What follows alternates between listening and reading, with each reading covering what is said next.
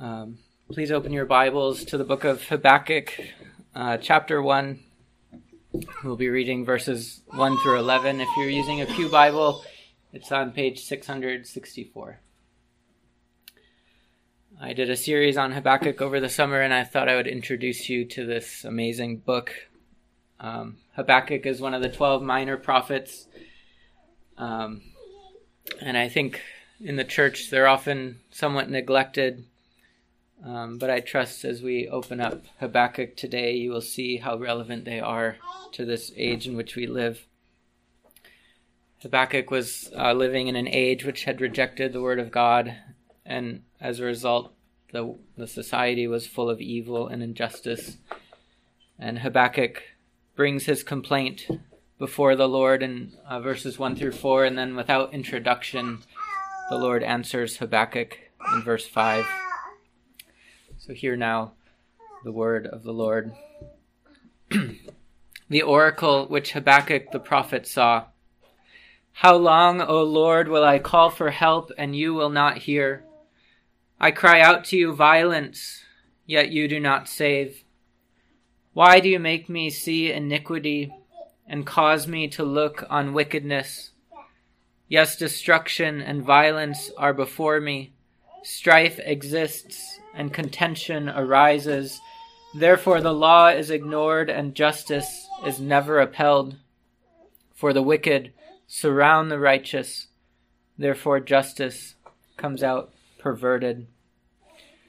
And then the Lord answers Look among the nations, observe, be astonished, wonder, because I am doing something in your days you would not believe if you were told.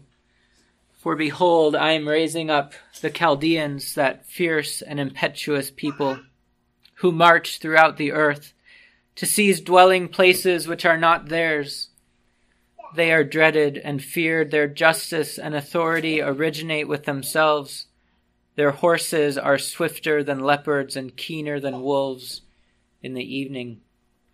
Their horsemen come galloping their horsemen come from afar. They fly like an eagle, swooping down to devour. All of them come for violence. Their horde of faces moves forward. They collect captives like sand. They mock at kings and rulers are a laughing matter to them. They laugh at every fortress. They heap up rubble to capture it. Then they will sweep through like the wind and pass on but they will be held guilty, they whose strength is their God. So far, God's word. Let's come before Him once again in prayer. Heavenly Father, we thank you for your word, and we pray that you would add your blessing to it, that you would open our eyes to understand it, that you would open our hearts uh, to love it, and um, cause us uh, to follow it Pray now that you would add your blessing also to the preaching of your word. We pray in Christ's name. Amen. Well, the, uh, the problem of evil is a perennial question uh, for believers and unbelievers alike, and it's so significant that it has its own name. Uh, the vindication of God against the problem of evil is called theodicy. And the objection runs something like this you've probably heard it. If God is totally good, then he wouldn't want there to be evil. And if God were totally powerful, then he could make it so that there would be no evil. But the argument goes there is evil, and so God must either not be totally good or he must not be all powerful.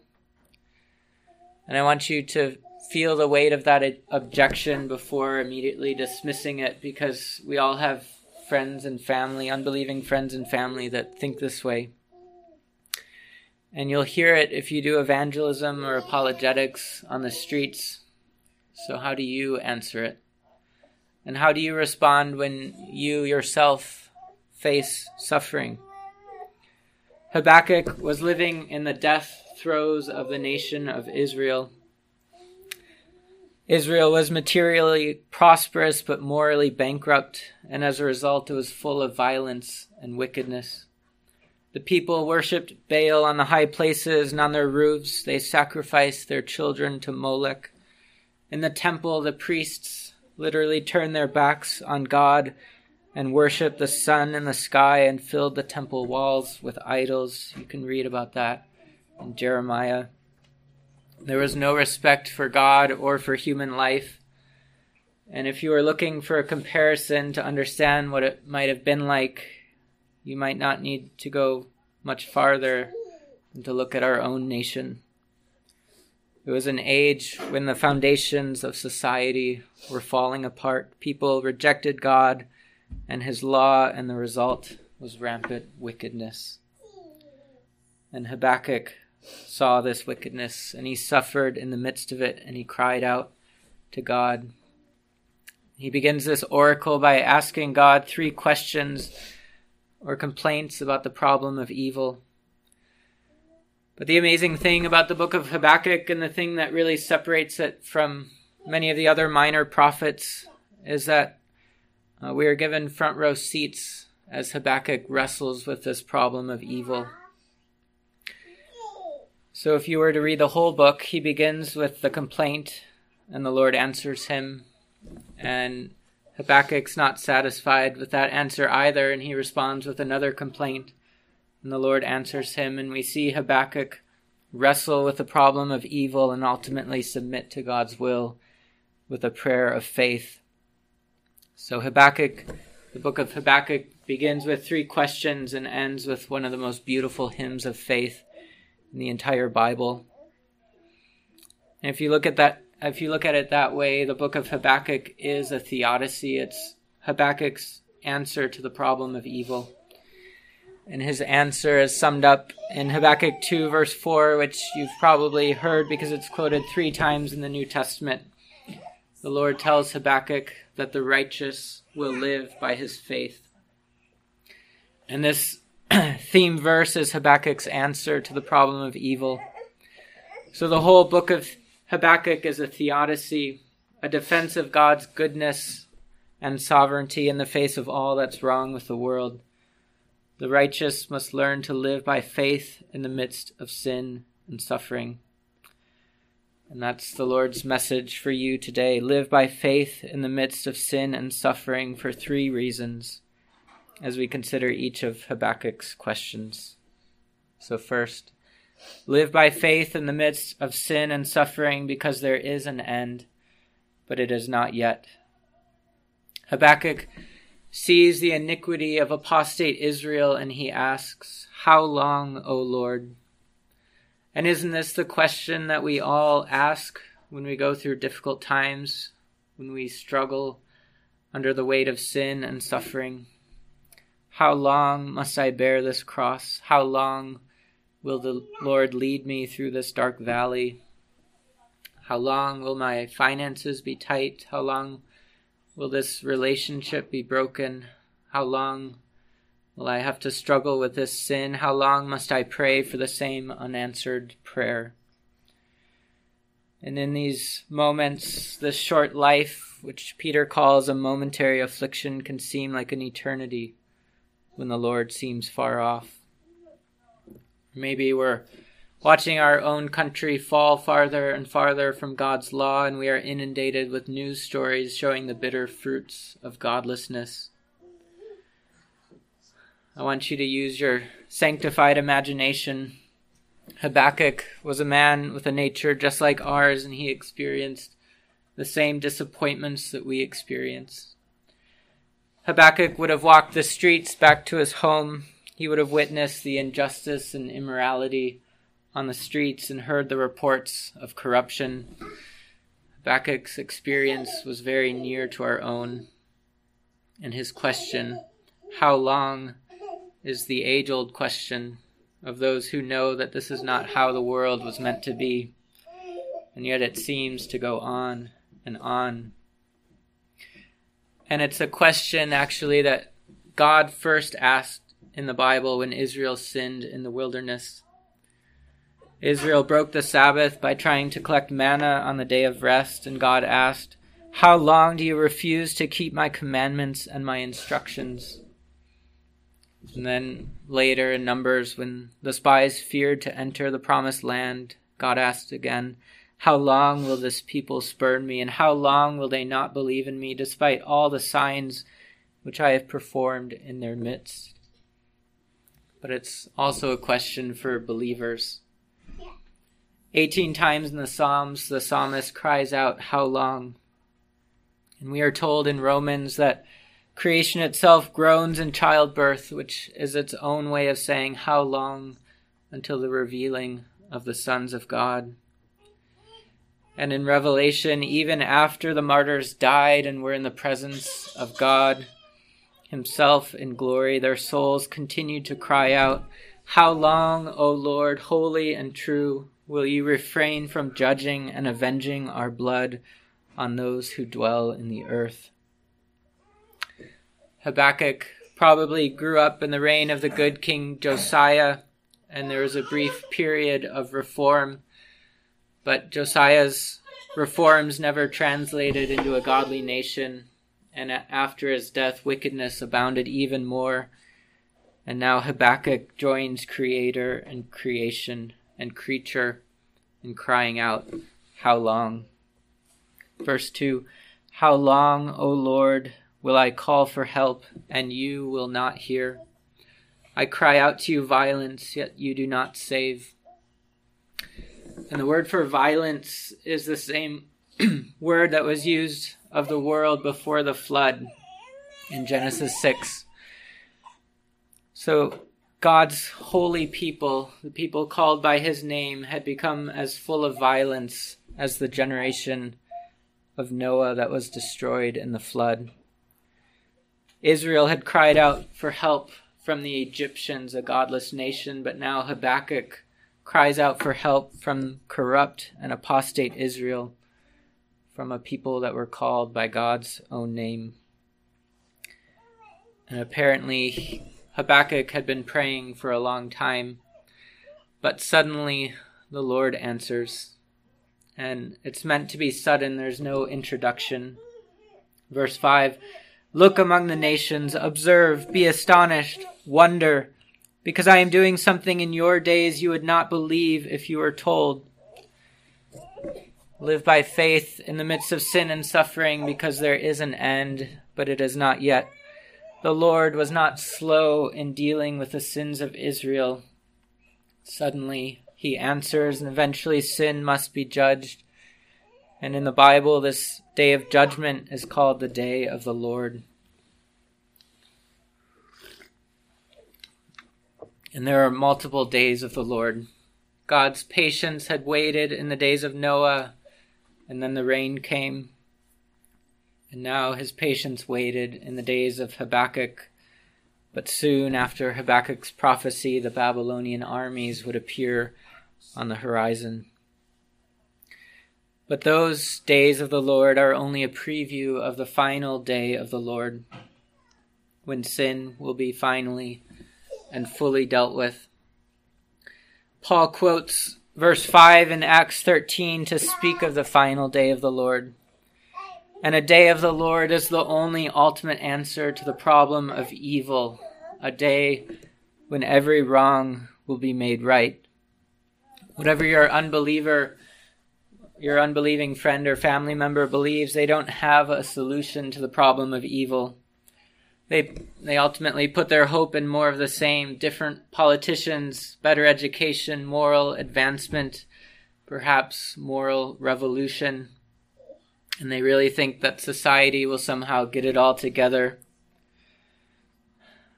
But apart from God, that will only lead to more wickedness. They will never solve the problem of evil because the problem of evil is in every human heart. Peter says in 2 Peter 3, verse 9, that the Lord is not slow about his promise, as some count slowness, but is patient toward you, not wishing for any to perish, but for all to come to repentance. But the day of the Lord will come like a thief, in which the heavens will pass away with a roar, and the elements will be destroyed with intense heat and the earth and its works will be burned up. And a few verses later, he says that according to his promise, we are looking for a new heavens and a new earth in which righteousness dwells. So we are looking for a new heavens and a new earth, and we must live by faith because the Lord is not slow. By faith, we know that there will be a day when sin and suffering are no more, when God will wipe away every tear from your eyes. So live by faith in the midst of sin and suffering because there will be an end to it. Praise God. Can you imagine what a weight will be lifted off your shoulders on that day and the worry that will be taken from your face when the world will be made new and sin and suffering will be no more and he will wipe every tear from your eye. God is not slow. Yet at the same time, he is patient. He was patient in dealing with the sins of Israel. He gave them time to repent. He sent them prophets rising up early and sending them. He did not wish that any should perish, but that all should come to repentance. And when we consider, beloved, all the suffering that goes on in this world, was it not, in a sense, for God's elect? The Lord is still calling a people to himself, and he is willing that the world would groan until that day when all the elect have been gathered in. So, if you think about it that way, Habakkuk's how long is the cry of all those who endure suffering because of God's desire to save sinners. The last hundred years of suffering all over the globe, think of everything that's happened. Was it not partly for you, child of God, and for all whom the Lord would call to himself to be with him in glory, long after the sin of this world is a distant memory? So live by faith in the midst of sin and suffering because there is an end, but it is not yet. The Lord is not slow, but patient Second, live by faith in the midst of sin and suffering because there is a why, but it is not ours to know fully. The second question that Habakkuk asks is why. And this is another question we all ask when we don't understand God's providences to us. Why me? Why now? Why this? This was David's question in Psalm 22 and Jesus' question on the cross, and it's also Habakkuk's question, verse 3. Why do you make me see iniquity and cause me to look on wickedness? Yes, destruction and violence are before me, strife exists, and contention arises. And I want you to notice as you look at God's response, starting in verse 5, that the Lord never answers why. You could say his answer comes later in Habakkuk 2 4 that the righteous will live by his faith, but even that's not really an answer, it's a postponement of an answer. Many people want there to be an argument for the existence of God, but God never proves that he exists. He simply says, in the beginning, God. So too, with the fall of Adam and Eve into sin, or even before that, to the fall of Satan, God does not tell us why Adam and Eve sinned. He doesn't answer the fundamental why question that your children would get to if they kept asking again and again, Why, Dad? Why is there sin? Why are the righteous persecuted? Well, because Israel had rejected the Lord, but why did Israel reject the Lord? Why did a people called by God's name fall into such grievous sin? why does God permit even Christians to fall into sin? Why did Habakkuk, a righteous prophet, suffer along with the wicked? Why do we experience so much suffering? We must live by faith in the midst of sin and suffering because there is a why, but it is not ours to know fully.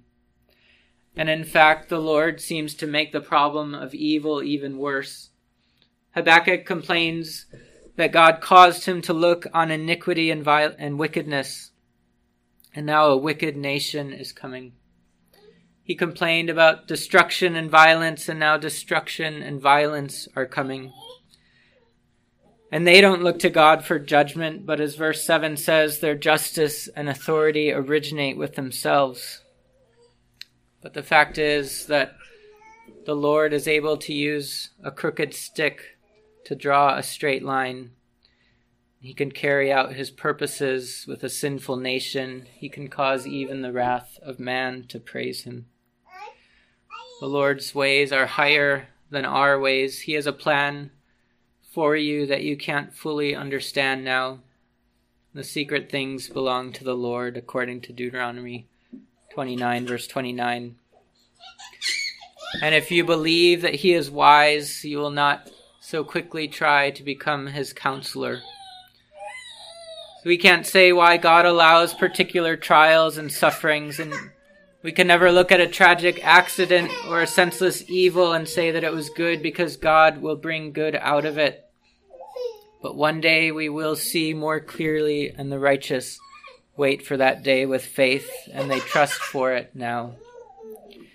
So live by faith in the midst of sin and suffering, because there is a why, but it is not ours to know fully. And third, live by faith in the midst of sin and suffering, because there is justice, but it is not yet complete. Look at Habakkuk's last complaint in verse 4. He says, Therefore the law is ignored and justice is never upheld, for the wicked surround the righteous. Therefore justice comes out perverted.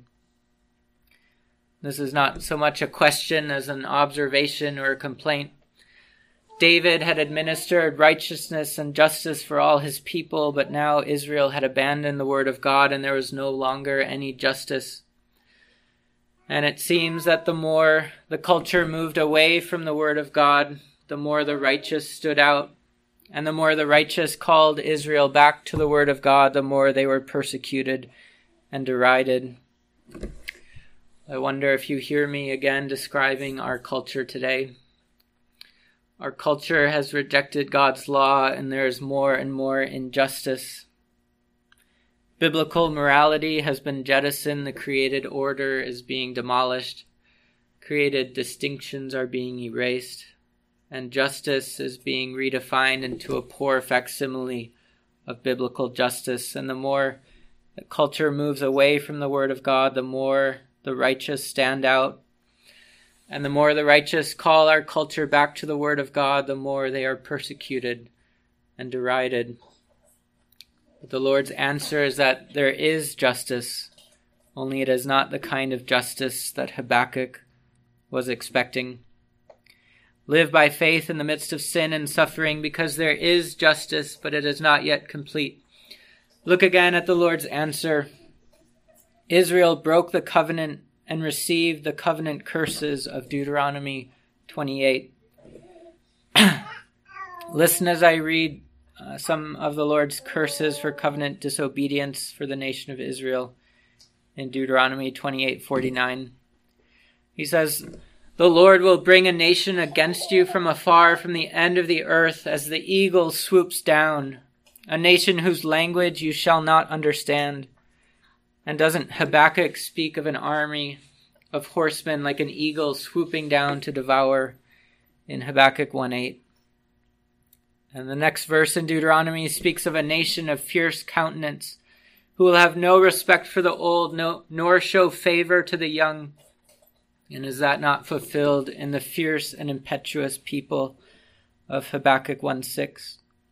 and a few verses later in Deuteronomy 28:52 the Lord says that the nation would besiege you in all your towns until your high and fortified walls in which you trusted come down throughout your land and now we read of the Chaldeans who laugh at every fortress and heap up rubble to capture it. Friends, Habakkuk's complaint is that the law is ignored and justice is never upheld. True, the law was ignored in Israel, but that did not mean that the law was therefore powerless. God is watching over his word to perform it. The covenant curses of Deuteronomy 28 were fulfilled against apostate Israel by the Chaldeans. Babylon would be the instrument of his justice. the Lord is able to execute judgment in the ordinary means of grace ministry of the word, but also in his works of providence. And doesn't it seem like the Lord has been executing a kind of judgment on the world this past year? And there was justice in God's judgment. Think of it Israel was filled with violence, and now they would become the recipients of violence. Israel was supposed to possess the land of Canaan and receive dwellings that were not theirs, and now the Chaldeans do the same to them in verse 6. Israel was supposed to be like the sand of the sea, but now the Chaldeans heap up captives like sand in verse 9.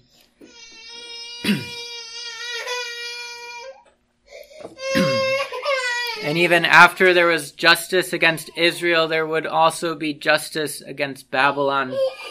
Verse 11 But they, that is Babylon, will be held guilty, they whose strength is their God. So we saw how we are to live by faith in the midst of sin and suffering because there is an end to sin and suffering, but it is not yet.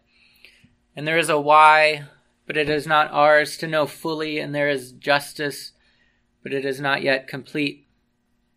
But what about Habakkuk? So far, the Lord has answered Habakkuk, but Habakkuk is still about to be swept away by the Chaldeans along with apostate Israel. He will be swept away in the deluge of judgment that's coming against the violent. And unlike Noah, he has no ark to protect him except the ark of his faith.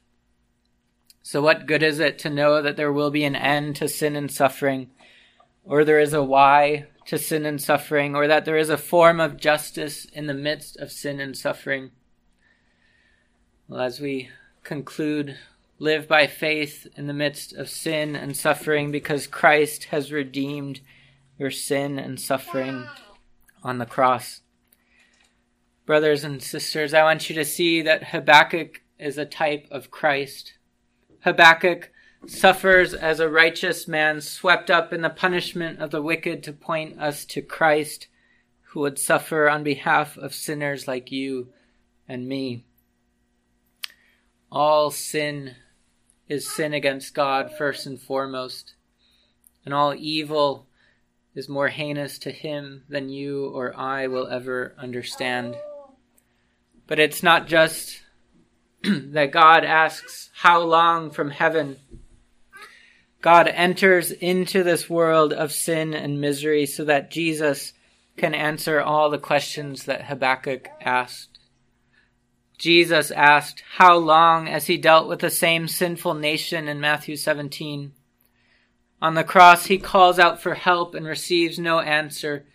He cries, he call, cries out violence, and God doesn't seem to save. He asks, Why from the cross, my God, my God, why have you forsaken me? As destruction and violence are before him. And it seemed, didn't it, as if the law was ignored and justice was never upheld, as the wicked surrounded the righteous one on the cross and justice seemed to come out perverted. But on the cross, Christ was bearing the true spiritual curses for your covenant breaking. He was enduring the day of the Lord on your behalf, so that if we believe in him, his death becomes our death and his righteousness becomes our righteousness, so that we have passed from death to life and there is no longer a judgment for our sins. Then the day of the Lord will be a day of rejoicing and worshiping as this Lord's day is but a dim picture. How long, the why, and the cries of injustice will be over. We talked about theodicy, the vindication of God against the problem of evil. Habakkuk's answer to the problem of evil is to live by faith, but only because Jesus' answer to the problem of evil is coming. Jesus is God's final vindication of his character against the problem of evil. Jesus is the ultimate theodicy. In Christ, we see the most evil act in all of history becoming the greatest expression of love and the source of every spiritual blessing we enjoy. In Christ, we see God's justice and his mercy vindicated. In Christ, we see God's amazing love for his people, and we see fallen man raised to an even higher position than Adam had in the garden. But more than that, God in Christ has entered into our suffering, and suffering is now holy ground. And now, as we suffer, we are filling up the sufferings of Christ. We are united to Christ by faith, and He, in a mysterious way, is afflicted with us in all our affliction. And now, brothers and sisters, He is using our suffering to conform us into the image of Christ.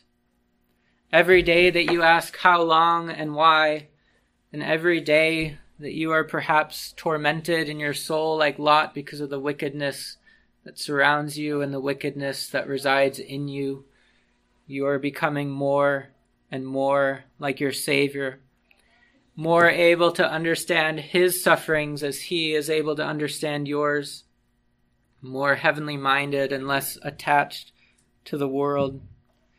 Every day that you submit to Him and entrust judgment to the Father and love your enemies and lean further more fully on Christ and His righteousness, you understand the gospel more clearly and count Christ more precious. Again and again, the Bible says that suffering is for our good. Do we value Christ likeness enough to embrace the suffering that God has in His good wisdom given us? The end might not be yet, the why might not be fully understood, and there will still be injustice. But by faith will you be satisfied with Habakkuk's answer to the problem of evil? And will you trust in the Lord in the midst of sin and suffering, so that you can even praise him like Habakkuk does by the end of the book. And since we're not doing a series on Habakkuk, I thought I'd read what it looks like to face sin and suffering by faith, even when your circumstances don't change.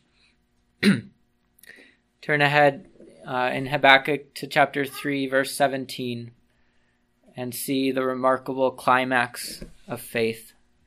Habakkuk 3, verse 17. Though the fig tree should not blossom, and there be no fruit on the vines, though the yield of the olive should fail, and the fields produce no food, though the flock should be cut off from the fold, and there be no cattle in the stalls, yet I will exult in the Lord, I will rejoice in the God of my salvation. The Lord God is my strength, and he has made my feet like hinds' feet, and makes me walk on my high places. Brothers and sisters, we still live in a world of suffering.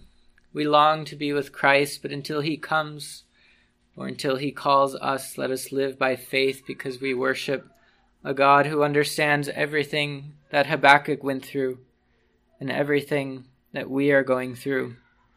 He has redeemed even our suffering, and he will one day make all things new. Amen.